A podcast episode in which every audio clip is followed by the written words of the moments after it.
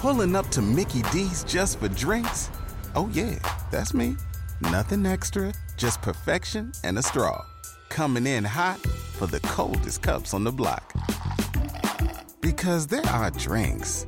Then there are drinks from McDonald's. Mix things up with any size lemonade or sweet tea for one forty-nine. Perfect with our classic fries. Price and participation may vary. Cannot be combined with any other offer. Ba-da-ba-ba-ba.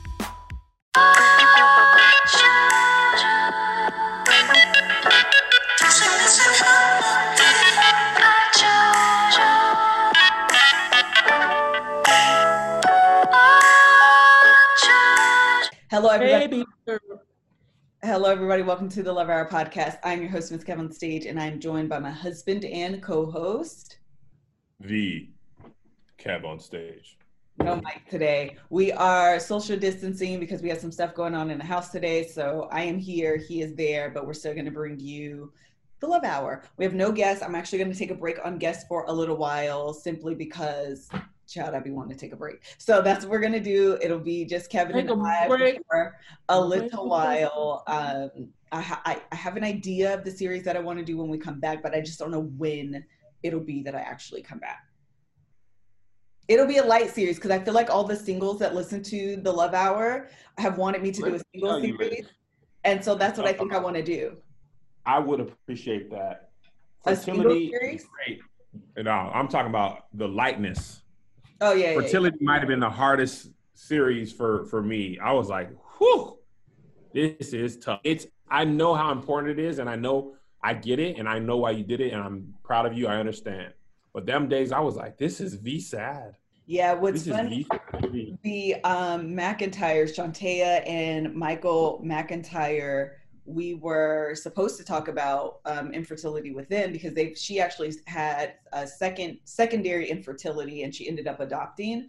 And then we ended up just like laughing and joking and just like having a good time that I didn't want to like, I don't know, ruin so the vibe of what was going on. And so we just went with what was already established. I actually think it worked out really, really well. Um, oh, the single crew has a emoji. It looks like the loading thing. Maybe it's like for their boo is loading. Oh, I like it. I have- I was like, like are we buffering? But I think it might be uh, partner loading. Yeah, I'm, I'm that, that I love that actually. So I think that would be the series that I would do. I I follow some phenomenal like single um, speakers, I guess. I don't exactly know what to call them, but um, or single influencers. I don't know what to call them. Anyways, I think they're phenomenal. I really think that they're quite good. So I've been following some of them for a while because this has been an idea that I've had. So I will, once I, you know, take a break and kind of regroup, Um, I think that'll be something that we'll do in the future. But today, what we want to do is talk about building a brand, a legacy, an empire, and a family, which it may only be three when I do the title because I feel like that's quite long. Mm. What do you brand, think? Legacy, empire, family? Yeah. Maybe just brand, legacy, empire. Who, we don't need the family. Hello? I think I think you do. I think that's part of the... I think it's part you're of so mix. Far in the screen. You got you're not filling the screen. My face is all big and closed. Well, how do I do that? Yeah, that's better. That's better. I hate it. Looks, being- we gotta be like like this. Oh. You look like un bebe. Is that better? That's much better. Thank you. I also have a big face, so I tend to fill the screen. I know. I'm like, I don't know. You want me to be like this? No, I don't. Weird. Um, okay, so the reason why I wanted to discuss this topic is because obviously, or not obviously, maybe you don't know, Kevin just started a podcast with Joey O, our youngest son. The first episode dropped and it was quite cute, actually. I thought it was really, really, really cute. But one of the things that Kevin was talking about is the idea that our kids are around a lot of entrepreneurs, like all of our friends are pretty much entrepreneurs, so it's all that they know. And so that's what they're naturally gravitating toward. And so I wanted to discuss what that, well, I guess starting off, what that means to build a brand and establishing this legacy that your kids are receiving as well. Does that make sense? Yeah. Okay. So what are your thoughts? What do you have to say first? Well, first, the fact that Joe asked me to do a podcast, and I knew he was serious because he he asked me on multiple occasions. Yeah. And we were supposed to do it on Saturday, then we had some stuff to do. We were supposed to do it on Sunday early. We had some stuff to do. Then we came back and took a nap. And he, when we woke, as soon as I woke up, he was like, "So are we shooting?" And I was like, "Okay, so he's serious." Yeah. Joe don't be playing around when he wants to do something. I wonder where he gets that from. Um, when he wants to do something, he don't be playing around. So we shot it, and I've watched it a million times, mainly because I was so doggone impressed with how good he was at being, like, obviously I'm biased because I am his father and I brought him into this world. Um, First of all, you did not. I was waiting for you. The only person that has the scar that will not remove from her body is me. But continue. I put the bu- I put the bun in the oven. You put it on bake.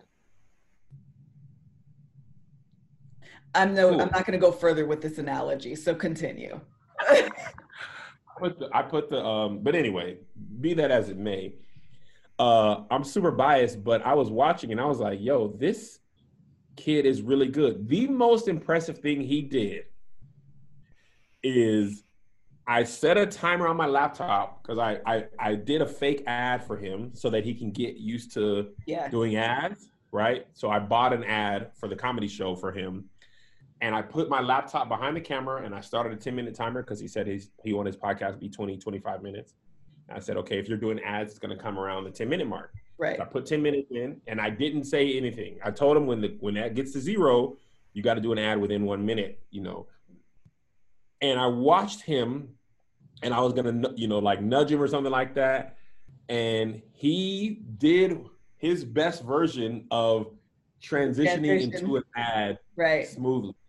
And I could have, I was so proud, Melissa. Yeah, I was exploded. like, ah. Oh. He, I was like, this boy really, you know, the crazy thing is I don't, it doesn't click how much they see us do this. Right. And it never seems like they're paying attention. They're always on their phone or playing with their Switch.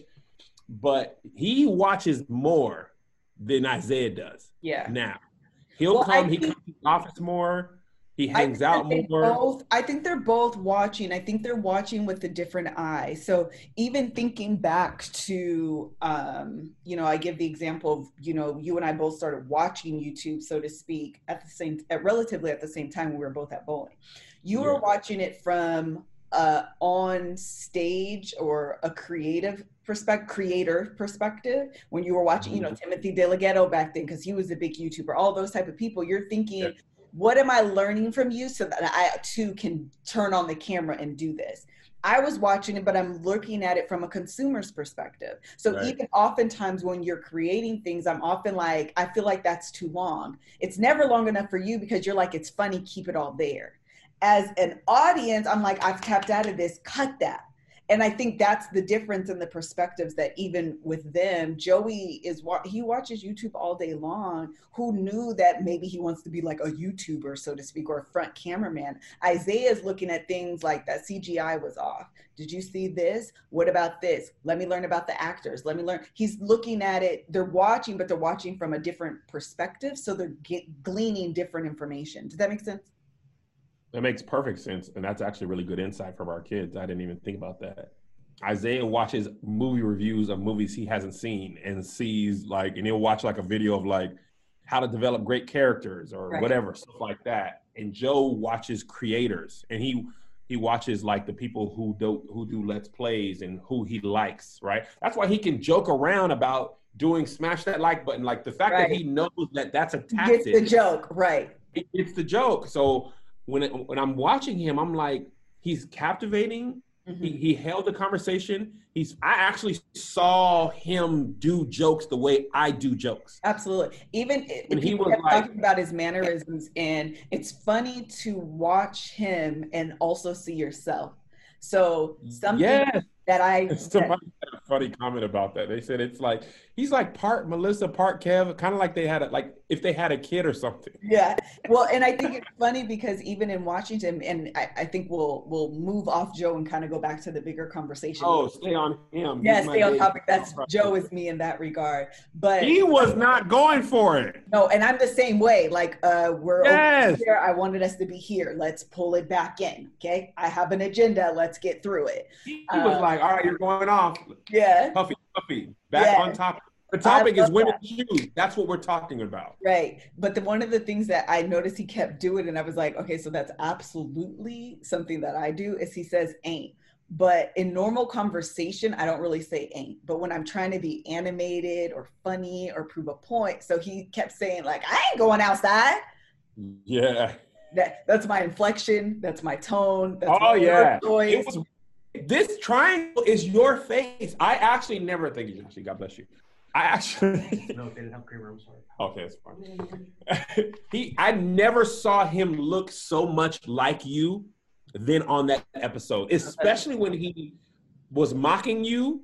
Oh, yeah. I was like, oh my God, you are your you are your mother's child. And the last thing I want to say.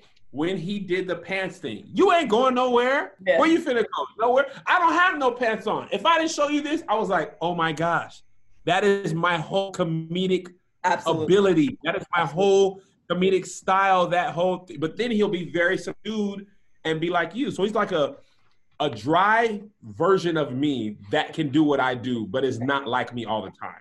Right. And I think that, um, again, goes back to this idea of like the legacy that you're leaving your children. I, you know, I think, oh, I looked this up. Hold on. Let me find my definition. I found an actual definition for legacy. And it is a gift of property, especially personal property, as money by will or bequest. But one of the things I, you know, who am I? Who are me? However, I'm about to say what I'm about to say. Uh, to add to that, I think sometimes legacy is also those characteristics and traits and personality things that you pass down to the, your kids that they recognize yep. as a skill. So mm-hmm. it's one thing to just come from a funny family. It's another yep. thing to learn how to monetize that funny. I feel like that yep. too is legacy. I, one hundred percent. Even Joe's idea, we went to the dentist yesterday, and as we're walking out of the car, he says to me, uh, keep that in the house. What, what did he say?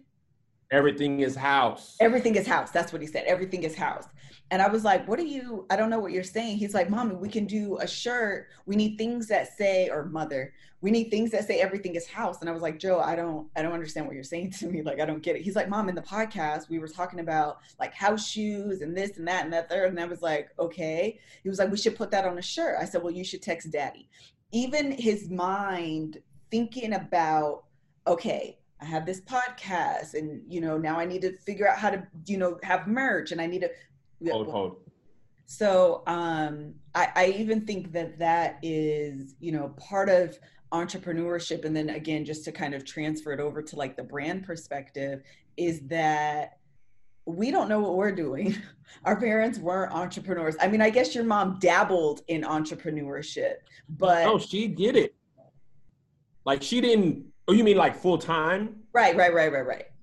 And yeah, yeah. I mean, she like always had a hustle going. Right, and she always. I mean, your husband. I mean, your husband. Your dad always worked, so it was kind of like you know, and she managed to like she worked at the church, and she so she had in it. She dabbled in it. You know what I mean? But I think yeah. she really kind of create a business, an empire, which is another one of the words I wanted to use for the title of this, is that we're building an empire. And part of that is, is establishing the legacy that you leave for your children. So how do you, go ahead. No, no, I was just, you're going to ask a question. I'm just so excited. Go, no, go ahead. I just wanted to say that Joe has pretty adamantly said he doesn't want to go to college, oh, right? Yeah. And we have been like, you know, college is just the next thing. Isaiah is like, I want to go not only to college, I want to go to film school. Right. That is what I want to do. I want to go to film school because I want to direct movies. Joe is like, I don't want to go to one more second of school than I absolutely have to. And he said he wanted to be a stand-up comedian. He wanted to be a podcaster. So for me, it was like, I feel mo- the most proud because what what we can offer our kids is something our parents can offer. And this is not to shade them. Like they they took us out of what our situation would have been and allowed us to be this. Like they did their part and we're doing our part.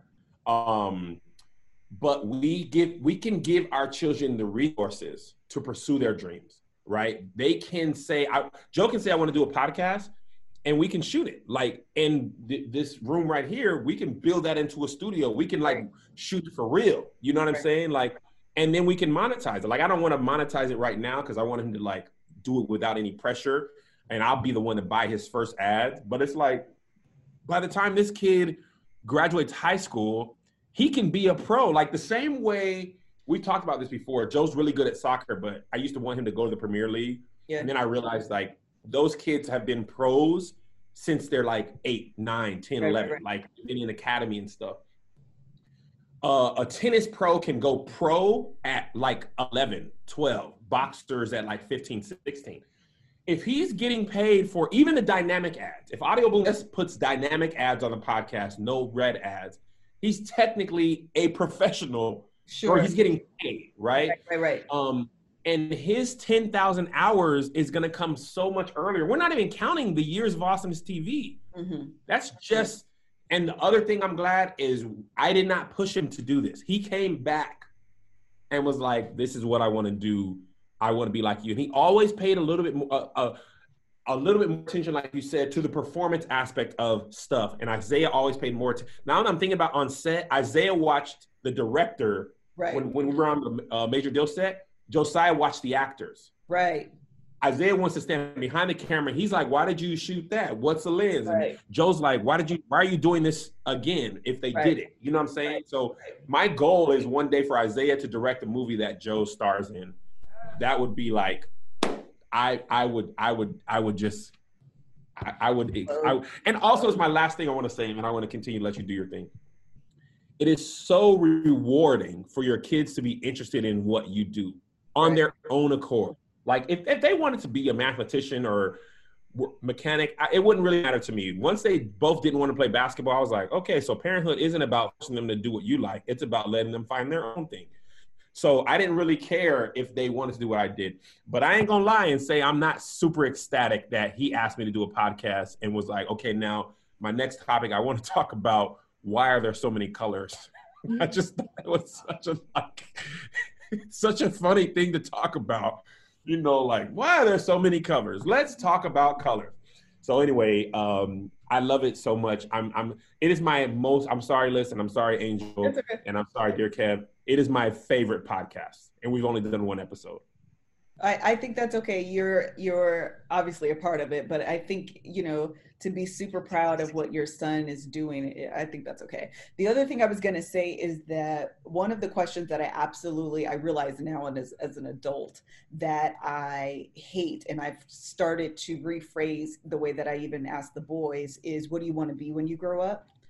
The, mm-hmm. What I realize is that part of knowing what you want to do is being exposed to many of things, what you might yeah. want to do, what you don't, what you know you don't want to do, like be that exposure to the, everything is what is what kind of narrows in what you're actually interested in. And when you're five, six, yeah. seven years old, you simply don't have that exposure. So even a yeah. kid saying, I want to be a doctor, they don't even know enough to decide that's what they want to do. So part of, yeah. I feel like our job as parents is actually not pigeonholing them into one specific thing, but allowing them the opportunity to be exposed to many things. So try yeah, doing like, podcasts, yeah. try doing acting, mm-hmm. also try soccer, also try math, also try science, try engineering, try architecture, like try all of these things. And you can find out, I absolutely hate this. And beyond that, this specifically is what I don't like. So then yeah. when another job comes up, you know, it's not just, I don't like, you know, the medical field. I specifically don't like this aspect of it. So any right. job that is centered around this specific aspect, I know right away that's not a match for me. And what we don't often do is have that exposure. Even as adults, I feel like as adults, it's oftentimes where we're like, I don't know what I want to do. I don't know what I like. And it's because we're afraid to try new things. But part of recognizing what you want to do is the the freedom to be exposed to many different things, trying a gazillion different things and being comfortable saying that ain't it and not being looked at as a failure. So good. Everything you said is so good. Two things I want to say on that. Remember when Joe, like we would travel a lot, trying to expose them, like you're talking about, just to the world in general, just so they see that the world is big. Right. And also made me really happy when Joe said, Japan is one of the best moments of my life. And then realized that flying first class is like, I don't even should complain. I right. just, I know. But remember when he was like, we noticed he's kind of really good at taking pictures. Like, yeah. man, you actually like have a good eye. We have Josh who can be like, this is what I do. Here's what I use. You know what I mean? If he wants to go down that path. But right now he's just like, and I notice he only likes taking pictures when he sees beautiful scenery. Right. It's not people. He's like, oh, this looks cool. Like that uh, sushi restaurant we went to. And when right. we travel the world, he's like, oh man. And he has all the pictures from everywhere we've went saved in his phone.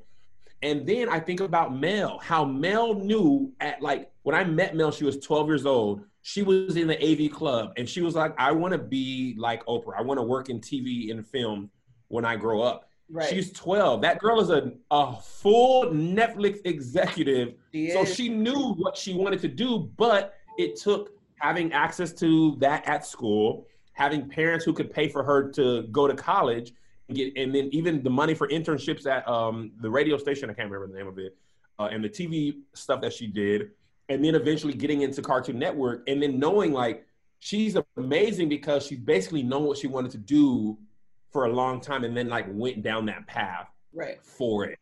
And I think just like having kids that can do that. And even, it even spreads out to all of our, like our nieces and nephews. Julian is like, he sells resale shoes. And I bought some uh, shoes from him. Like mm-hmm. if you are a business runner as a hustler, as a kid, I'm all in. Uh, Um, I remember when I, I've talked about this before, um, I had that candy shop at kids right. when I was a kid and I had the lawn mowing thing and I, I, I, I marketed my own, um, um, lawn care company. And, um, I see that in my kids that I got, um, from my mom. And I see that in my kids and I see it in my nieces and nephews. And Jay kids are like, I want to do what Uncle Kevin does. He do whatever he want to do. He runs his own businesses and stuff. And I'm just glad that they can be exposed to that. Because you were talking about doctor and lawyer. You know why that? I think that comes from like when you're a kid and you watch those shows, it's like, what do you want to be? This is a doctor. This is a lawyer. You know what I mean? Like this is an engineer. Bob the Builder works construction. That's all you kind of hear about when you're watching stuff like that. You don't hear like, I want to own a podcast. I want to be a podcaster. Right. That's not even a thing that's available to you. Right. And I think part of it is because as adults, we're not exposed to that. The only thing I knew right. was teacher, lawyer, doctor. You didn't, you don't even recognize that there's so many, even as an example, and this is not just to focus on like the entrepreneurial aspect, but I worked in the aerospace industry and I was a procurement agent. I didn't even know that was a job. I didn't know that that was a thing. I did not know that that was even a possibility.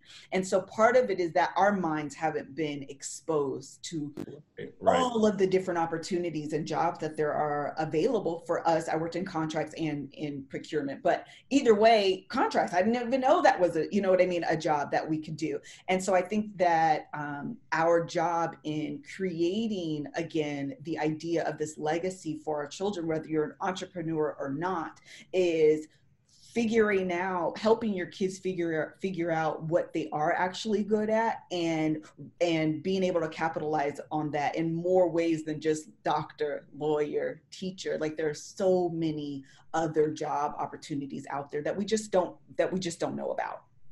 Yeah, absolutely.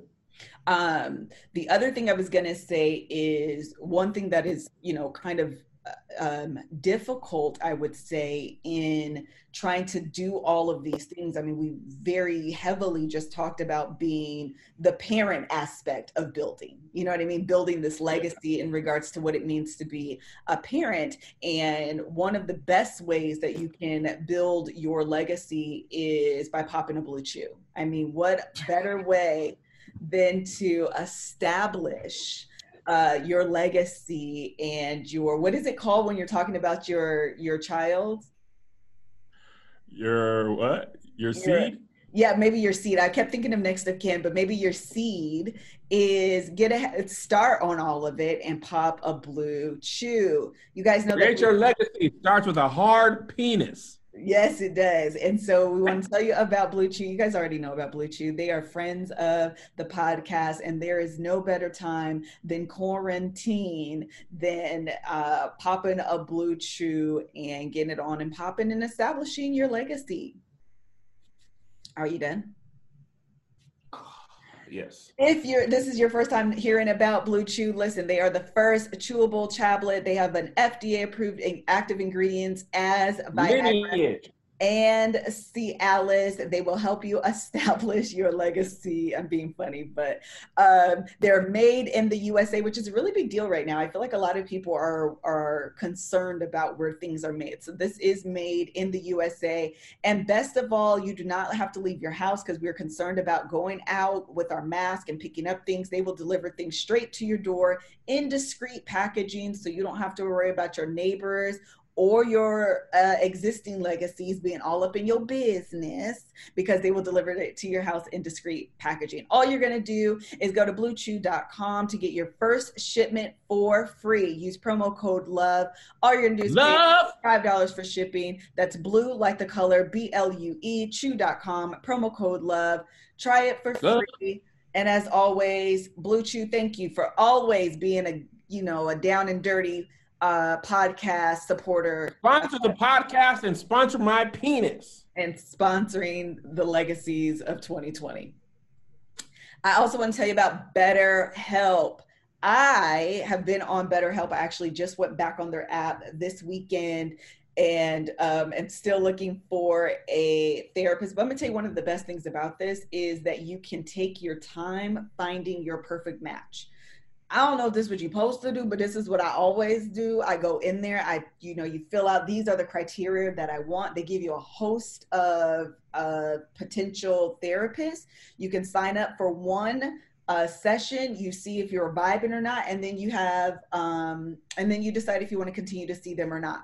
Uh, it's been going really, really well for me. I think during this time, we're all at a point where we need someone to talk to, or we're mm-hmm. probably experiencing some sort of um trauma right now with the way twenty twenty is working. I think we're all just easily huh I said easily it's some it's some mental trauma. Yeah, I think we're all just really stressed and just have a lot. I know I personally have a lot going on, which is why I'm like, I need to find this perfect match. You can start communicating within forty-eight hours. You literally can decide if you want a male or a female, if you want them to be Christian or not, if you want them to be a person of color or not. Like, these are all the things that matter. You want someone that looks like you, maybe understands your culture, and you can absolutely kind of detail these things through the BetterHelp app. Listen, therapy has been the single best thing to come out of quarantine for me. Um, and a lot of times, you know, I have my weekly scheduled therapist, but what BetterHelp offers me is a little bit more time to have somebody when I need them. Um, my wife is the reason that I started therapy, and she actually probably is the most, uh, the, the main beneficiary of it. And I want you to have that, whether you're single, married, whatever, uh, targeting your issues and helping to point out your problematic areas is super important. It's not a crisis line. It's not self-help. It's professional counseling done securely online. There's a broad range of expertise available, which may not be locally available in many areas. This service is available for clients worldwide. You don't have to be subject to just the people around you. You might live in Macomb, Mississippi, and they might not have the best therapist in Macomb. No disrespect to Macomb. It's just a small town. Uh, your therapist might live in Kansas City or New York or Waco, Texas. And with BetterHelp, you can get them right in your face. You'll get timely and thoughtful responses. Plus, you can schedule you can schedule weekly video or phone sessions, so you won't ever have to sit in an uncomfortable waiting room, as with traditional therapy. I also like this. I'd be doing therapy in my car, in my garage, in my Maserati that I have to turn in on Friday. BetterHelp is committed to facilitating great therapeutic matches so they can make it easy and free to change counselors if needed. It's more affordable than traditional offline counseling, and financial aid is available. BetterHelp wants you to start living a happier life today. Visit their website and read their testimonials that are posted daily. Visit BetterHelp.com slash Love Hour. That's BetterHelp. That's H E L P. And join the over one million people taking charge of their mental health with the help of an experienced professional. In fact, so many people have been using BetterHelp that they are recruiting additional counselors in all fifty states. That's because we need help. Special offer for Love Hour listeners. Get ten percent off your first month. That's BetterHelp, H E L P dot com slash Love Hour. Highly Love Hour. And that you guys do this. Highly recommend that you guys do this. Okay, so one of the things that I wanted to talk about as well in this building an empire, legacy, a family, a brand, is the balancing act of it all. So one of the things that I, you and I were just having this conversation that I struggle with quite a bit is that when I have to choose between brand building, business, or being a mom or a wife, I always choose mom or wife. So I'll get up and make breakfast. I'll go to the grocery store and cook dinner. I'll clean up. I'll throw a cl- load of clothes in the laundry. Like I will do those tasks, so to speak, instead of building the Miz Kev on Stage brand. Recently, I've started to take that a little bit more seriously, but meaning the Miz Kev on Stage brand, but even still, I struggle with that. So how do you find, do you feel like you're, you know, balance in, in quotations, because we understand that balance isn't a thing, but do you find yourself in a struggle with that? I, it's my struggle like a Kev on Stage interview, isn't it? No, no, it feels oh. like a conversation. Oh, okay. Um, one, oh no, don't what? No, don't restart my computer. I've been I've been pushing this restart for so long. I just got a notification that said we're turning your computer off in fifty-eight seconds. Like, don't do that. I'm gonna keep on pushing this thing. This has been probably like the second year I've been doing this. That's but funny. Anyway, um, my thing is the other way around. Okay. My natural inclination is to do the work stuff, and it always comes first. There's a part of The Big Leap, and I see some people saying it's a hard audio listen, so read the book. I, I always read books, not because of audio book. I just, if I don't read a book, my mind just wanders. If I'm not, if I, when I listen, I can't focus. So I- Are you talking about The Big Leap? I missed if you actually said that. Yeah, yeah, I'm talking about The Big Leap. Yeah, that's but actually gonna be my book for, for um, next month in the book club. Okay, there's a specific part of the book where the author talks about what you just said, and he said a lot of women feel that I am not doing my womanly, wifely, motherly duties um, because of this creative passion. And sometimes that's the way we raise, sometimes that's society. And sometimes it's a coping mechanism to like say, hey, it's okay that I don't do this because I've got to take care of this, this, that, and that, right? Um, I, it's a fair thing because you want to be a good mom. And also like your mom, and I can attest to this, because I used to go to your house for this reason. Your mom cooked hot breakfast every day. She did. Every single, every day. And she worked. So like she wasn't staying home. Like every day I went to, I remember I, I've told this story before, but I don't care. It's funny every time. I had went to your house for like two weeks and I just started going over there to eat breakfast because I was like, bro, she be making French toast sticks, like grits, like always something. It wasn't always like she's slaving, but she would have Costco, but it was always hot and ready. Yeah. And I told my mom, hey, you know, Melissa's mom cooks hot breakfast every day. Do you think you could do that? My mom was like, sure, yes. You know what? I'm glad you asked. And the next morning, she had a bowl of Fruit Loops on the table. No spoon, no milk, just one bowl of Fruit Loops. And I was like, you could have just said no. If you didn't really want to do it, like you if tried. Your heart wasn't, just say no. Like everybody's not like that. So I think that's something that was modeled for you. And yeah. Maybe you associate being a good mother with cooking and cleaning and doing motherly things. That wasn't model for me. My mom didn't care. She didn't cook. She made sure food was available. And I always saw, actually, this is actually becoming clear to me now. Uh-huh. I always saw her working on her business. Mm. When I would come in from playing, she'd be at the laptop or the, the you know, we ain't had no laptop. should be at the desktop designing flyers, printing out flyers, asking what I thought. Kev, do you think a travel business will work? You want to tell your, you know what I'm saying? Like, I always saw her doing that. So what was modeled for me is, if you're hungry, go eat. I got to do this. I got to have a meeting. I got to set something up. So to me, a mother was a hustler. So I'm like, I'm being like, and I saw her writing books and doing poetry and teaching, you know what I'm saying? Like teaching classes in church. So I kind of gravitated towards that.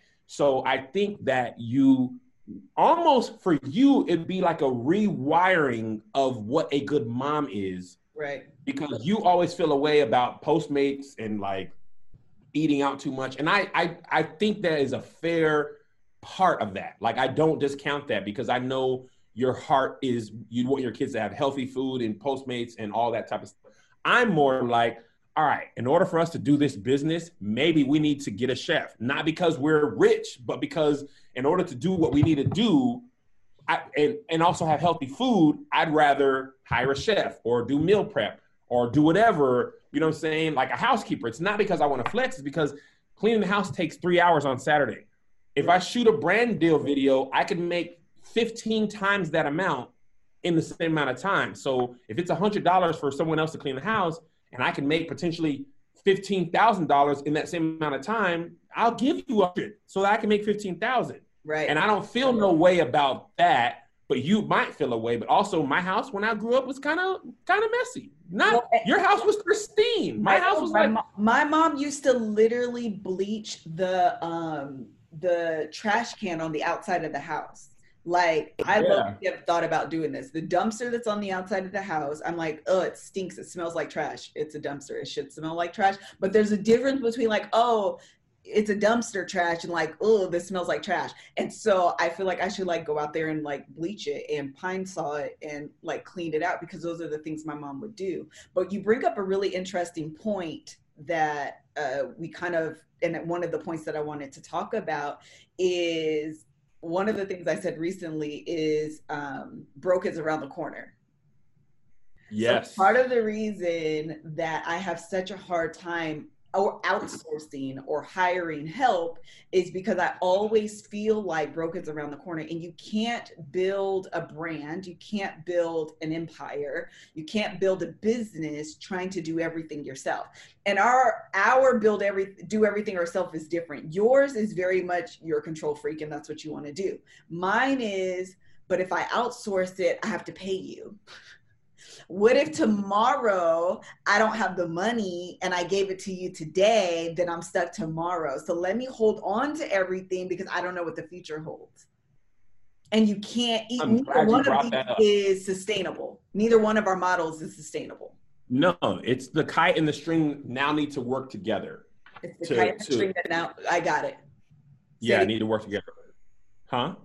Keep going, I like it. So we were shooting this weekend and I was driving the Maserati, and we pulled up to a shoot with a friend of ours and her her manager. I pulled up with the Maserati. He got the Rolls Royce Bentley coupe, okay? Pitch black windows, and he's not renting it. He has it for real. Right. I felt away. I almost backed out the Maserati and parked it down the block. Not because it wasn't a pristine car. It was. It ain't no Rolls. Right. But also, He had he had the Rolls for real. Right, right, right, right, one, right. Thing said, one thing he said Saturday that I'd never thought about. He said, nobody becomes a millionaire by saving. They nobody become a millionaire by, by investing. Okay. There's some things that we're working on that we are, you know, we've been talking about in, you know, blah, blah, that require a super investment, right? Okay. And even I'm like, whew. And because they wanted their money up front. And I'm like, what if it doesn't have to work? The money is gone now. I cannot return it unto me void. And I think about the Bible, like when they got, that person got the talents, you can't bury them. And in order to make a million, you might have to lose ten thousand, right? right? Whatever, like there's some risk associated with that. And for me, I always think about me lying on my deathbed. It's not as morbid as this, but this is what I think about. I want to lie on my deathbed and and go peacefully knowing, boy, I gave it everything. I mean, I I royally missed sometimes. Remember that thing we did? That sucked, actually. Remember that house we got to live in for a while? It was dope. We only got to live there for a minute, but boy, remember we was on the golf course? Like, remember when we came to get this house, you were like, Kev, I don't know. I was like, listen, whether we stay here for a month or a year, we will be able to say, we used to live on the golf course, boy. Now we're in this cardboard box. But once upon a time, you know, we lived, and so, and with my family, and that's why I'm always like, let's travel. Let's go to Amsterdam. Let's go to Japan. Like, let's do all the things, because didn't think about quarantine. We for sure can't do that stuff now. Right. But it's so that when I die, I can die knowing I freaking gave it everything. And I didn't, I, I will mentally deteriorate if on my deathbed, I'm like, what if I just would have just gave it everything? What would have happened? And that's kind of what I want my kids to see. Like, bro, go for it. You, you might fail. That is a real possibility. It is a real thing. No, and I but think you might not fail. Right. And I think what's so funny is I feel like I have the fear on both ends. So sometimes I have to psych myself up to just be like, okay, do it right now. If you don't do it right now, you're going to change your mind tomorrow. So do it right now. Because if I literally don't do it in the moment that I'm feeling the conviction and the passion, once it passes, there's no guarantee it'll ever come back. Because I have yeah. the fear, and, and it exists on both ends. So while your fear may be, you know, I did it all, win or lose, I know that I have exhausted all possibilities in this lifetime. Yeah. I have this really weird, God, I don't want to not do everything you have for me to do. And dang, I also freaks me out to be what I absolutely could be, because I feel like there's so much exposure and vulnerability, and you become like this target for people to like throw darts at you, and it freaks me out. And so you know, balancing fair, though, those Liz. things, huh? I said that's fair. Like you're not, your fears aren't boogeyman in the closet. Your fears are things that have legit happened. Like when you get big, you do become a target. That's yeah. not an irrational fear. Right. We've seen that happen. We've seen people be like, this is not what I want. This is not what I like. Like, you know, that's not an irrational fear. I just want to say that, like, you're not tripping. You, right. Those are legit fears for a reason. However, I don't think you should be crippled by those fears. Right. And that's the, I feel like the, um, sorry, I looked at the lights and now I'm like seeing stars. Um, I feel like the, you know, the phase of life, and part of the reason, even when I'm thinking about the book club and we're doing The Big Leap, literally next month, I feel like the whole theme is going to be The Big Leap, because I feel like I finally got to a point of frustration with myself, of wanting and wishing, but never actually doing.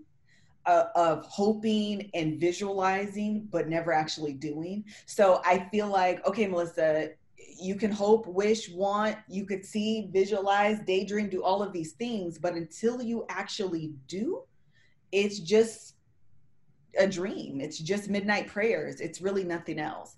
And so, but I had to get over, again, going back to that original thought, is I had to get over um, broke is around the corner, because there are yeah. things, and, and there's a there's a level of excellence I'll use that I want to put out, and that's not something I can do on my own. One of the things I had to realize is that if you're if if this is what you want, and you recognize it's something you can't produce on your own, that means you have to hire help. If you have to hire help, that means it's going to cost you some dollars. You either have to be okay with receiving an invoice and hitting pay, or shut up about it. And so I had to like have that real. Did that happen in your mind? Were you yes, telling yourself? I, yes. I have to have these conversations with myself like this in order for, in order for me to move, in order for yeah. me to do. And so, you know, again, this is kind of a lot when it comes to building the brand and the legacy, but you know, I, I you know, hired these photographers, whatever.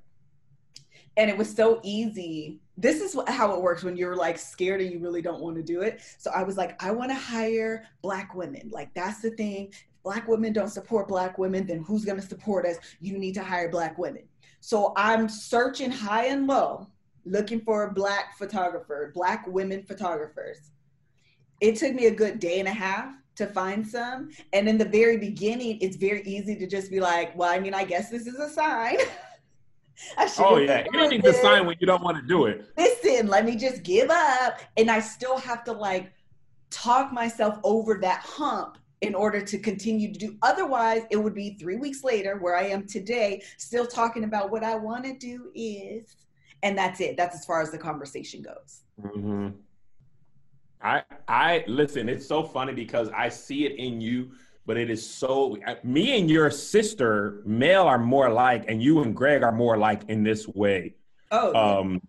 You know, Mel is like, let's go, let's go travel. Let's spend this money. I don't want to live here.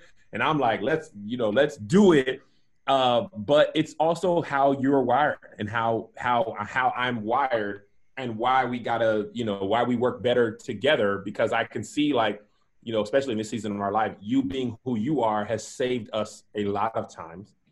Yeah. And maybe me being who I am has inspired you sometimes. No, absolutely. Even when you think about the kite and the string, that analogy that I really love. Thank you, Reggie Lee, for giving that to us. But um, one of the things that Shantea said is that I would be a kite and drift away. And one of the things I think is really um, analogy that I see, or visual, I think is a better word that I see, is the kite without the string. Not you go high, but you also can fly too close to the sun. And that's dangerous. The yeah. opposite, though, is true to the, with the string. The string needs the kite to be lifted up. Without yeah. it, you fall to the ground and you go nowhere. Yes. And I feel like that's exactly the risk of a kite without a string and a string without the kite. It's twofold. You both have value and serve a purpose in this relationship. And you have to be careful not to despise the kite for taking you out of your comfort zone to the point where maybe you feel like it's all a failure, and not despise the string where you feel like we're not going fast enough. We're not doing everything that I want to see, because they're also keeping you from flying too close to the sun and crashing and burning, basically. one hundred percent. Okay, I think that those are really valuable lessons for, you know, anybody that's in this kind of kite and string dynamic. And I think it's something that over time you learn to appreciate. I think otherwise yeah. you become, you can become resentful of your kite, or come become resentful right. of your string, because you don't understand the value that they add. And these are things, like I said, that you learn over time. One thing that you don't have to um, press pause on and wait to learn is going on Skillshare, picking any number of things that they have available for you to learn. They have inspiring classes for creative and curious people, and not just creative and curious people. They also have what I have coined um, the learned creative, or the person that the is learned creative, learned creative, or the person that is very much like me, where you feel like you need to ground your creativity in something like nine to five ish, so to speak. So I'm like right. a spreadsheet person or whatever. This, uh, the classes that they offer you will inspire you, but also they help you, again, just kind of give you practical steps to ground that creativity in something that's actionable. So I've taken tons of their classes. I've taken a graphic design class. We've taken photography classes. I've taken branding classes. I've taken time management classes. Like literally there's some of everything for everyone on this platform. Skillshare offers member membership with meaning. With so much to explore, real projects to create, and the support of fellow creative, Skillshare empowers you to accomplish real growth. Skillshare has classes to fit your schedule and skill level. Skillshare is also incredibly affordable, especially when compared to pricey in-person classes and workshop. Um, workshops. An annual subscription is less than ten dollars a month, which is phenomenal. Ah. Because it's basically a bunch of master classes all in one place. And that's, you know, yes. that's what you need. Explore your creativity and get two month, two free months of premium membership. Two free months, Lisa? Two free months. Skillshare.com slash love hour. You're going to get love two hour. whole months of unlimited access to thousands of classes for free. Get started today. Head over to Skillshare.com slash Love Hour. And when you love sign hour. up, make sure to tag us in the class that you're taking and tell us what you're learning. Uh, again, Skillshare.com slash Love Hour. Love Hour. Okay, first of all, I was totally like Black Girl Magic and you were in church, so our vibes did not match. That's because I'm saved all the time. Hello? Judgment. Also, I'm glad we talked about this today because I was like, man, I'm gonna, I need to talk about JoJo, and I was gonna have to do it on Here's the Thing because I, I, I was like, I gotta get this out. I'm so doggone proud of this boy, and I'm just so happy. So I'm glad we actually talked about it on this. Oh, good. Uh, the last, I guess, little bit we can talk about that I have in my notes is the idea. Did we cover all of that? Did you feel like we put a button on that topic? Oh, what? Yes. I just got a notification from the auto body thing that my vehicle's on track to be finished on Friday, and I'm, I'll keep it. Just keep it for a little while. Maserati Kev is not a real thing. It is. Uh, I was hoping they were like, oh, the parts weren't in. We we need another month. We need the moment that it was. No. You know what, though? I ain't going to hold you. I'm getting the A C fixed before I turn that car back in. Oh, that's fine. I think you should get the A C because thing. I, yeah, I th- and that's not me just trying to extend it, but it is me just trying to extend it. I, I but it has been unnaturally hot here the last oh, like month or so. It's been like over a hundred and you know hundred degrees, and that A C on that Toyota be like, I am for like seventy degrees. Well, and that car is old, Kev. That car. That car is old. I'm gonna tell you right now, Melissa Fredericks. Well, let me be right clear. I'm not saying by no, no, no, no, no, no, no. Let me be clear. My money story is telling me that the answer is no. My God said yes. When Jesus says yes, your no, Melissa can't say no. I said Melissa can't say no. That would have fit too. Uh, I actually should have said that. Um, I hope that Toyota is like, ah, it's going to be eight thousand dollars to fix this. And I'd be like, what? This is total. When I got the estimate from the body shop, I was like, they told me, I was like, because that bumper was falling off. They were like eight hundred dollars. I was like, mm, that's a regular price. I, I need something to make me feel like this is not worth it. And I want them to be like, Kevin, ain't worth it. When I turn that Maserati on, that thing go wrong. I know, and it's fast, and it's a lot. Well, I'm going to, to cry, Melissa, when wait, I have to give that car back. I'm wait, not wait, wait. Let's actually, it. like, kind of sit, settle on this here moment for real. One of the things that I find to be actually really super inspiring from you, and I think maybe it's something that um, people that are listening and in this, like, building empire brand legacy type of mindset, is that you were very easily inspired by things to drive you to do more. Does that make sense? Yes, absolutely. So, so even with this um, Maserati situation, it it's more than just like, you know, you're kind of playing, but also in the back of your mind, you're like, no, no, no, but this is gonna be my reality soon enough. How do you, it's like when, if you, or well, we watched, but if the listeners watched, um, what was the Michael Jordan doc? The Last Dance. The Last Dance. And he would literally make up these stories about his opponents, uh, talking about, talking bad about him, you know, talking crap about his family, whatever. He would make up these scenarios to get himself to a point where he could meet and perform at an excellent level. I feel like you don't do that, but I definitely feel like you're very easily inspired by these situations. Like, I am so inspired. How do you, how do you stay motivated to do that and not feel like it's a far-fetched dream that's silly? I think that's a great question. Thank you. Part of it, part of it is my competitive nature. Okay. Part of it is this doggone book, because as much as I'm confident and ridiculous. I'm going to have you come on The Big Leap and like do a thing for the girls, for the booze. Me? Yeah. Okay.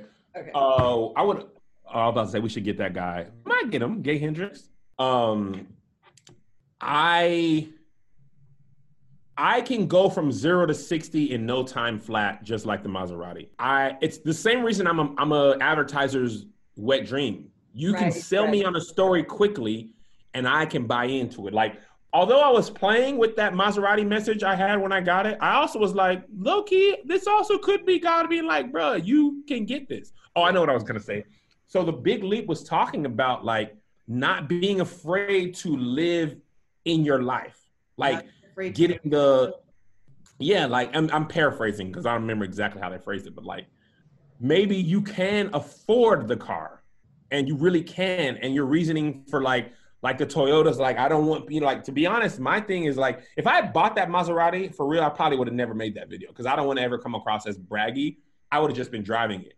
But I'm like, let me just, like I have my parts of you too, where I'm like, the Corolla is safer, it's paid off, blah, blah, blah. In case, you know, whatever goes wrong, I always got a paid off car.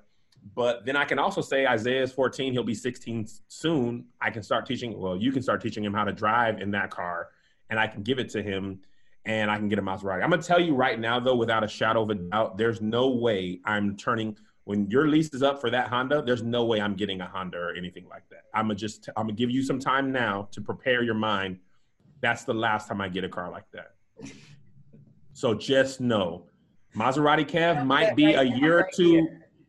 I, I by the time that lease is over, I, we might have dueling Maseratis. You might have the coupe. I might have the truck. I'm not living my life in fear no more. I'm not hiding my shine. I'm not gonna be humble because you're insecure. If my bank account says I can have a Maserati and everything else be good, then I'm going to drive it. And I'm not gonna brag, and I'm not gonna do anything like that, but I'm also not gonna be like, I'm not gonna have this because what will people think? People gonna think something about me no matter what. So at least you're going to have to think about me and watch the Maserati because that thing got some jump in it. You feel me? And also, I got a Maserati message that the Lord gave to me today uh, for the comedy show tomorrow. Uh, so tune in there. God already gave it to me. Oh but, yeah, God. I'm I'm just – I'm not going to brag anymore. I'm not going to brag, but I'm also not going to dim because I really like I could be talking about what – Yeah, because really it's what God has given me. So who am I to say, let me not talk about what God has done for me because of what me, people might say. Like, y'all gonna ha- say what y'all want, but that Maserati gonna be in the garage. You feel me? What is so interesting is the the finding the balance and the difference between purposely and intentionally not dimming your shine, your light, and mm. feeling braggadocious. Like trying to find that balance. I, if we're being completely honest, I very much struggle with this, even to the point where, I don't know if Chloe is in the chat, but um, she was sent me um, a gift. Actually, it's a, a jewelry um, container because I showed the Boo Hive where I keep my jewelry in that plastic bag. So she was nice enough to send it to me. So when she was asking me for my address, she was like, um, I think I had misspelled the city. And I went immediately into like, no, no, no, it's not that. It's this, that. And that. She was like, first of all, girl, I wouldn't even ask you all that. Like I was literally just asking because it came up this way and you gave it to me this way. I just needed you to confirm. And I was telling her that I immediately feel the need to downplay. And, and that's not, listen, let me all be clear. Like, that's not to say we out here living, you know, large, large. That's not at all. What but I'm also, but also. But I just feel like, you know, I think finding that balance, I'm just saying, is difficult. And even I remember, okay, we're going to get off this because this can go really kind of first world problems-ish, and that's not what I want the conversation to be. But um, the point is, I think that you can become really inspired, and I think that's the mark, that type of like motivation and inspiration from other people that's not looked at as jealousy, and it's not a, a negative or a bad thing, but it's something that you use as driving fuel to accomplish what you want to do. I think that's something that's like, there's something to be said about that, especially when I think about Michael Jordan and you see him with this exact same trait. Absolutely. Okay. I, I think uh, I, I one hundred percent agree with you. And I, here, here's the thing, man. We have worked hard. We have, you know, or are constantly perfecting our craft. Mm-hmm. We've made great decisions. Like we're not, I'm not, we're not stealing. We're not cheating people to this. Right. We're not, we're not scamming people. You know, we're, you know, we, I, I've had like T V commercials, like, what's the point of doing all this work and all this if you can't enjoy the fruits of your labor? And right. honestly, I, I the other thing that I thought about too, I was talking about how hard, uh, a couple weeks ago, uh, how I have a hard time promoting because I won't want people to think this and that. But I have no problem promoting my friends, and I have no problem being happy for my friends when they achieve their success. So why not promote myself and be happy for myself. Like, why is it so much easier to say, man, congratulations, you deserve that role or that car or that house, but when I deserve it or, or, or we deserve it, why can't I be happy for myself and feel like I've got to be like, oh, you, we gonna just eat this bread and die. I don't want to do too much. You know what I'm saying? Like, I don't, I don't know how to do, I don't know why I feel like I need to dim what I do, right. But I never dim what my friends do or, or other people. I'm, I'm easily happy for them. So I'm trying to like break that mind state of myself to where I can promote you. I can promote Toby and Tony's merch much more easily than I can promote my stuff. I feel no way about promoting my friends. Right. I feel like, well, if I promote my stuff, people are going to get tired of seeing it or be like, enough already. No more. No more. I'm going to promote like myself as much as, huh? No, I'm sorry. Go ahead. No, no, I think you're going to say something that I want to keep going. Oh, I was just going to say, I feel like the big leap has definitely um, oh. kind of trend. I'm looking forward to reading it for this very reason. I think the problem for me is the sustainment of it. I really feel like that's why I have to do things in the moment. That's why I'm going to, like, I'm thinking of activities for, you know, the book club to do. So it's more than just, that was a good word. I think it's really easy to read something, know something. I always say this, head knowledge, but it's something mm-hmm. different to actually execute. And I want to get beyond knowing the appropriate things to say. I want to get beyond knowing the right answer. I want to get to a point where my actions line up to what I've been taught and what I know to be true. I agree. And it's also, it's a, it's a do the work thing. Because as much it's as I'm do the work thing. Yeah. I'm saying this to myself because I'm trying to remind myself, not because I fully believe it. You right. know what I'm saying? Like, I need That's to tell myself. Say it again, Kev. Say it again. I'm saying this stuff to remind myself, not because I fully believe it, right? I'm, I'm reminding myself, like, you can promote your stuff. You, this is your audience. You deserve what you work for. And also, when someone compliments you and says, hey, Kev, you're really good at that, don't diminish that by saying, oh, you know, just doing nothing. Like, if somebody says you're a marketing genius, which people say often, thank you. Thank you. That still, as I say thank you to that, bugs crawl underneath my skin because it is still very uncomfortable for me to say thank you to that when people compliment. What do you say? Josh, Josh gassing me up from, from over there, uh, right? Especially from people, you know, close to me, people I admire. But so I'm telling myself, just say thank you. So that each time it becomes more easy to, to do. It's kind of like earlier in one of your campaigns was like, you are worthy. You are more than enough, as is, without change. Like, that didn't click the first time you said that. Right. You still have days where you don't feel worthy. You don't feel more than enough. You feel like you need to change, and you got to keep, like, it's got to become a mantra. Like, no, you are worthy. You are more than enough, as is, without change. You are worthy. You are more than enough. It's kind of like Cool Runnings. Yeah. I'm a bad motherfucker.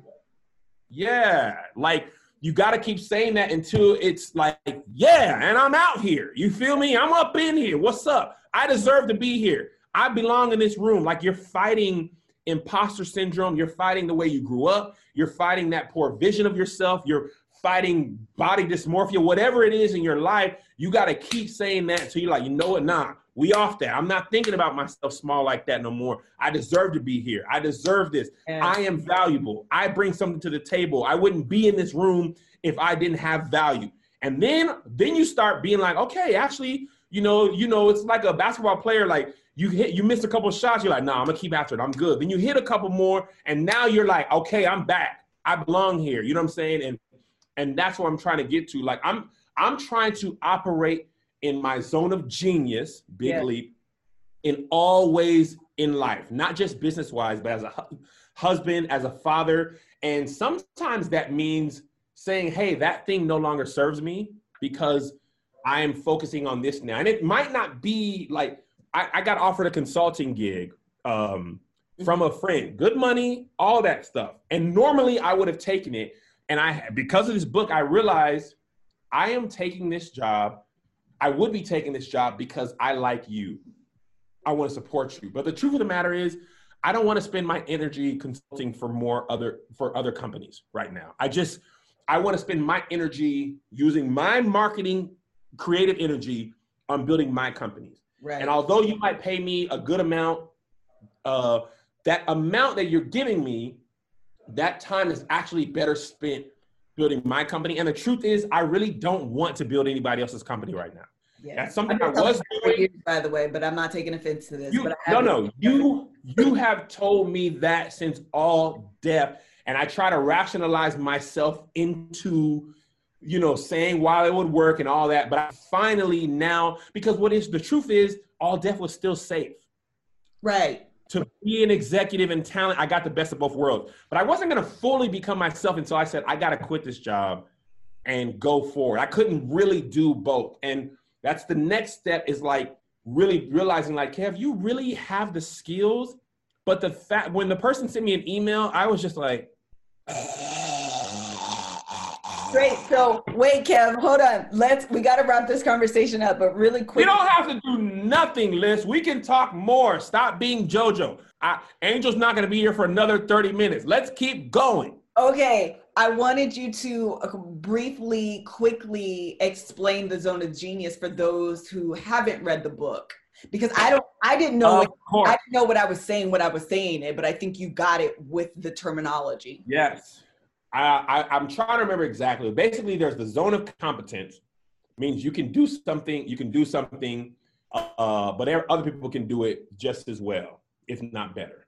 There's a zone of excellence where you do something and not many people in your trade or craft can do it well, right? And there's a zone of genius where you are operating fully in something you excel at. It comes easy to you and other people cannot do it nearly as well. Let's take Beyonce for an example. Okay. Beyonce was great. Mm-hmm. Beyonce was great in Destiny's Child. She was right. a fantastic singer. She was a fantastic lead singer, right? That's her zone of competence uh, or excellence. Beyonce as an actress in Austin Powers is competent. She can act, but there's a lot more people who do this much better than she right. does. Right? I love you, B, but it's a lot, it's a lot more people. Yeah. Her like zone of genius. You're a little generous, but keep going. Right. Her zone of genius is her Coachella performance. Sure. When you're watching that, you're like, there is not many people on earth that can command this stage and do what she is doing right now.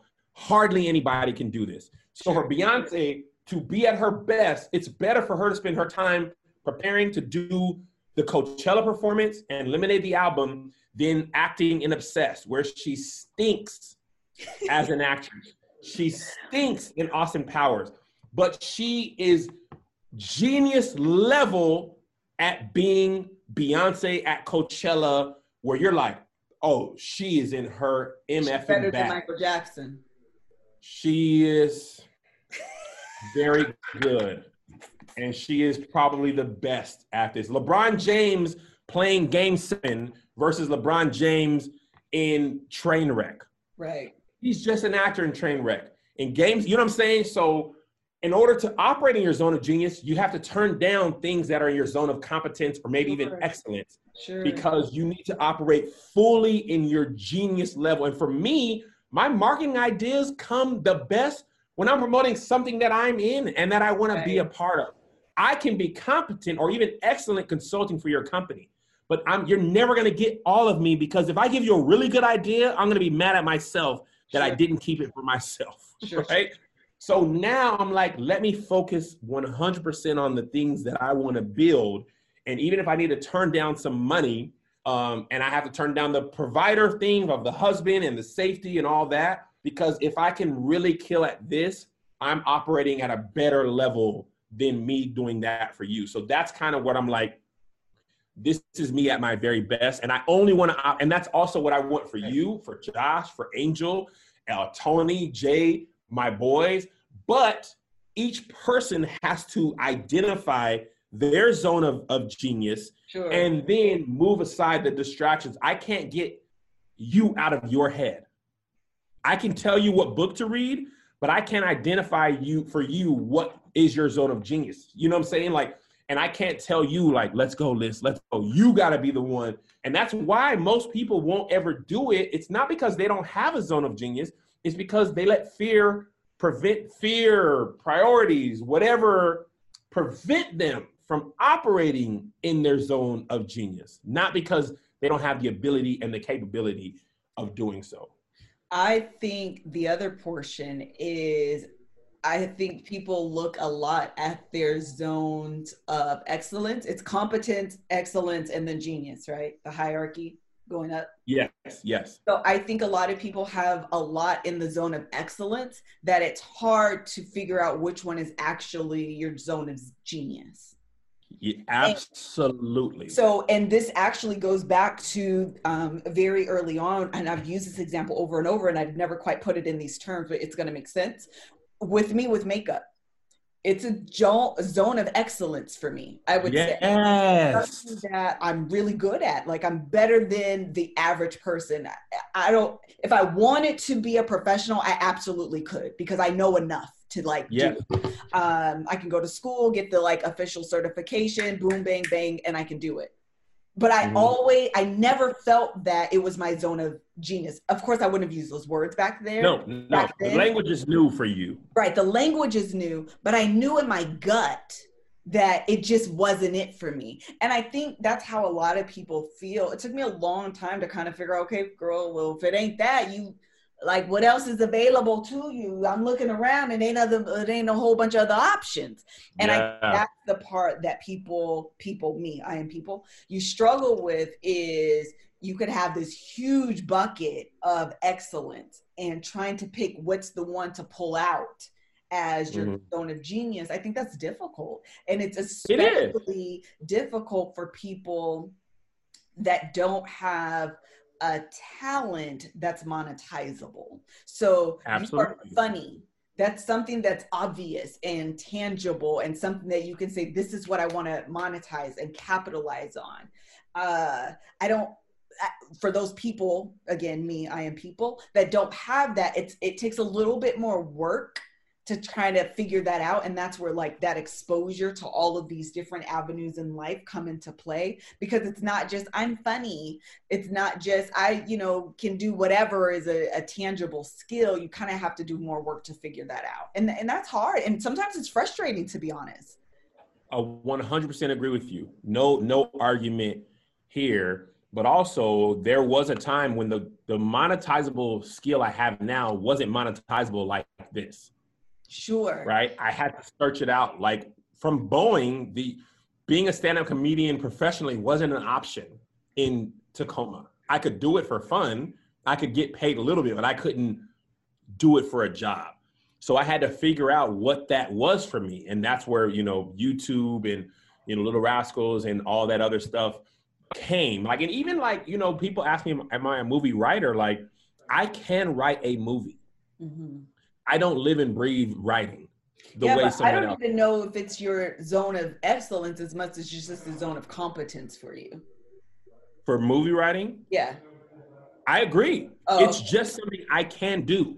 I'm not even excellent, and it's definitely not genius. So I need to get someone who's operating at their genius level writing for me. Right. Directing for me. Even from like a, the way a director thinks and sees stuff. Remember when we shot that thing with Issa Rae, the way he was like, I was like, bro, I would never think of that right. in years.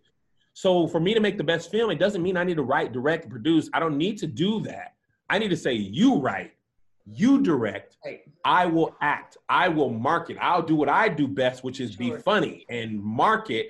You make sure to call, you know what I'm saying? Like, that's how you get the best project. I remember I was watching, I did watching The Office, and my favorite cold open is the fire uh, scene where Dwight does the, you know, thing and, and fakes a fire thing. Mm-hmm. And I remember watching that and being like, I can never write that myself. Sure. And I was talking to somebody about that, and he was like, bro, no one person wrote that. There's like thirty people in that writer's room. Like, that's all the best. He was like, that show had the best writers Hollywood had right. at the time, all working together. Right. So one person's idea is maybe Angela should throw the cat up. Sure. And, oh, that's funny. And somebody else says, what if it came down in a different, you know what I'm saying? Like, but that's all these people operating their zone of genius together. together. So that's what I need to build around me.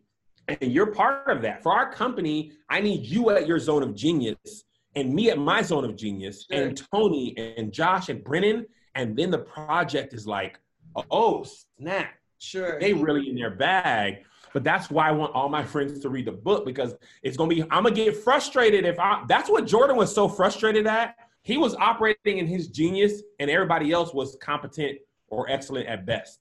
And he didn't need them to be him, but he needed them to be the best versions of them.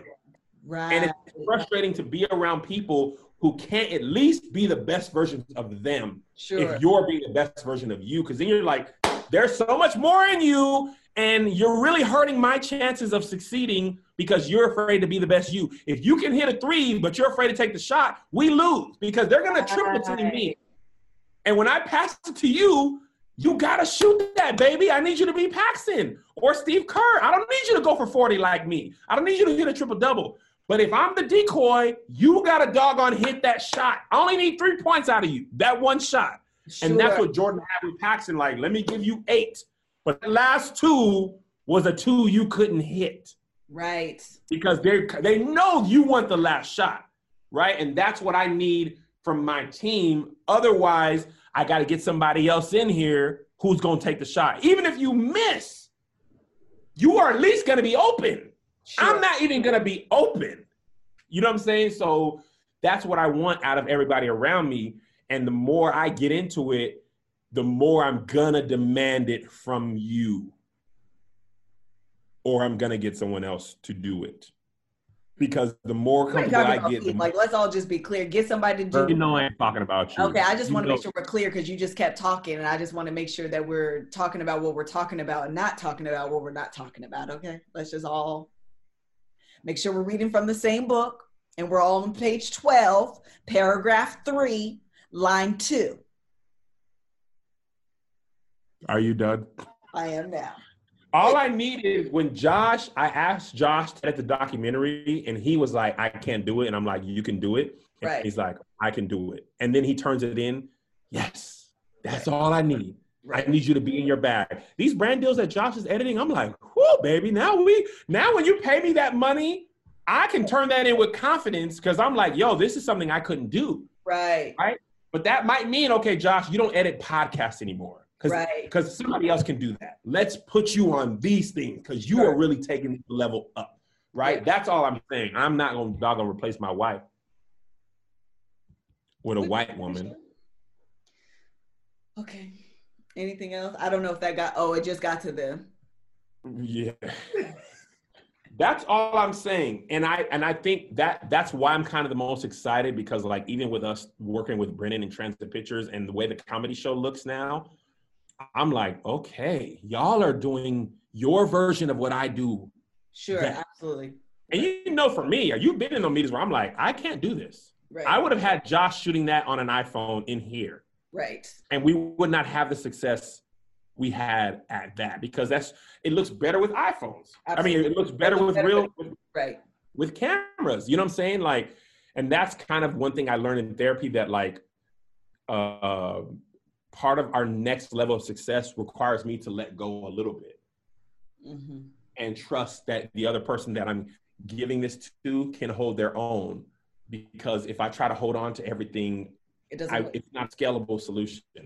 Yeah, I think that's the other part that's really um, quite interesting is we both are holding on to models that are not sustainable long-term. I've been listening to, um, what's his name? Sam Johnson or something like that. I can't remember. Anyway, he's this YouTuber that, Sam, no, not Sam Smith. He's a YouTuber that um, analyzes singing videos. I think it's Sam. Oh, your white boy that yeah. you've been listening to for the last week. Yeah, I don't know. I randomly got hooked on him and I just absolutely adore him. But one of the things that he always talks about are singers who can, you can hit this note or you could do something. Yeah, you can do it. It may even sound really great right now, but is that sustainable long-term? Is the shortcut that you're doing now that can get the results that you want, but in the long-term it's actually doing damage, is that mm-hmm. sustainable? Are you actually crippling your career today by taking the shortcut today that you don't even know in the future it's going to end up not being working in your benefit? And I think that's what this conversation is about. It's about recognizing that you have to let go of control because that's a sustainable model for scaling. It's about recognizing that I can't hold on to every dollar because that's not sustainable. There are things that you're just not in your area of genius, not even in your area of excellence.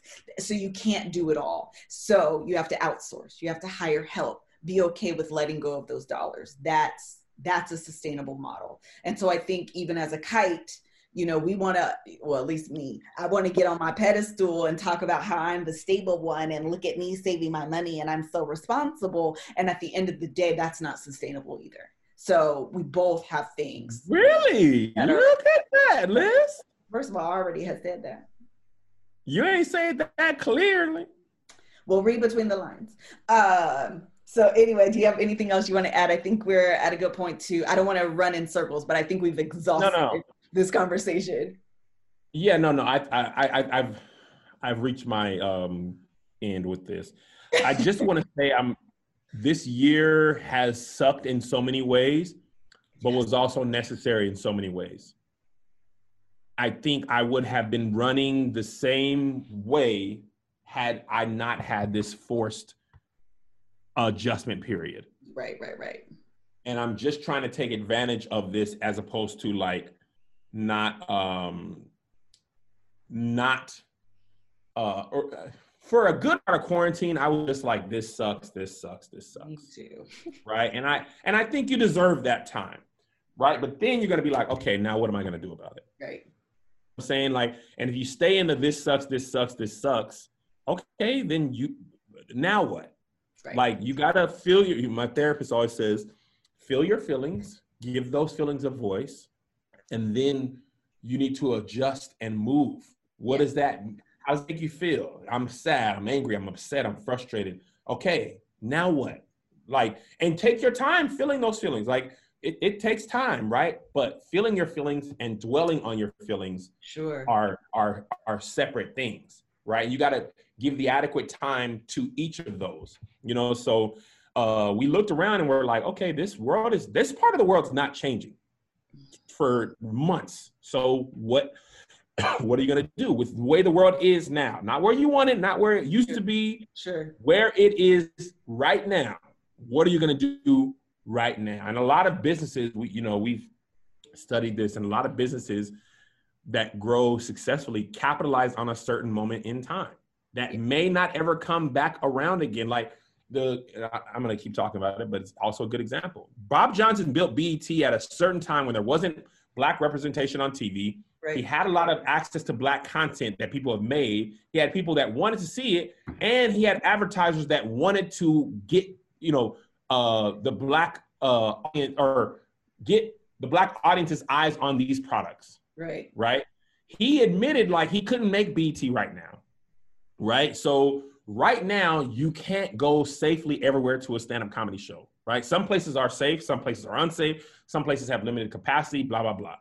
I don't know how long we'll do Keep Your Distance Comedy, but for right now, this is the only way I can do stand-up comedy. Sure. And it's a more sustainable business model than trying to force myself to risk coronavirus Absolutely. By performing five nights in a, in a show. Maybe it lasts for three months, maybe it lasts for three years, but this is what I gotta do right now. So let me make the most of it. You know what I'm saying? Um, so that's kind of all. I'm really excited about, um, Uh, the the life that we are building, even though it comes with its bumps and bruises. Yeah, yeah. You know, it definitely so. Does. And this year has definitely been a lot of bumps and a lot of bruises, but I think yeah, and it, it, it makes you better. Bumps. It bruises. Definitely makes you better. Yeah. And and honestly, in in our marriage, there's a lot of times where it's like these situations bring out the extremes of our personalities. Right. You know what I mean? And sometimes that clashes with like. Your money story, you know, with my money story, the way you see yourself, the way I, you know what I'm saying? It, and it's, you know, and then like adjusting and all that stuff. So it is still exciting to move forward together. Yeah. And that's what I'm most excited about. Yes. All right. Any last words? Any last thoughts? I got a doo-doo. Of course you do. Thank I you. I had guys. To talk about an empty stomach and I, this one come out. Well, I, I was sleepy. Oh, okay. Well, thank you guys so much for joining us for today's Love Hour podcast. Um, I'll think of a topic for next week, but I enjoyed this conversation. So thank you, Kevin, for like going in with me. Um, it was great. yeah. Um, okay, that's it. That's all. Until the next episode. Bye. Bye. Yeah, yeah.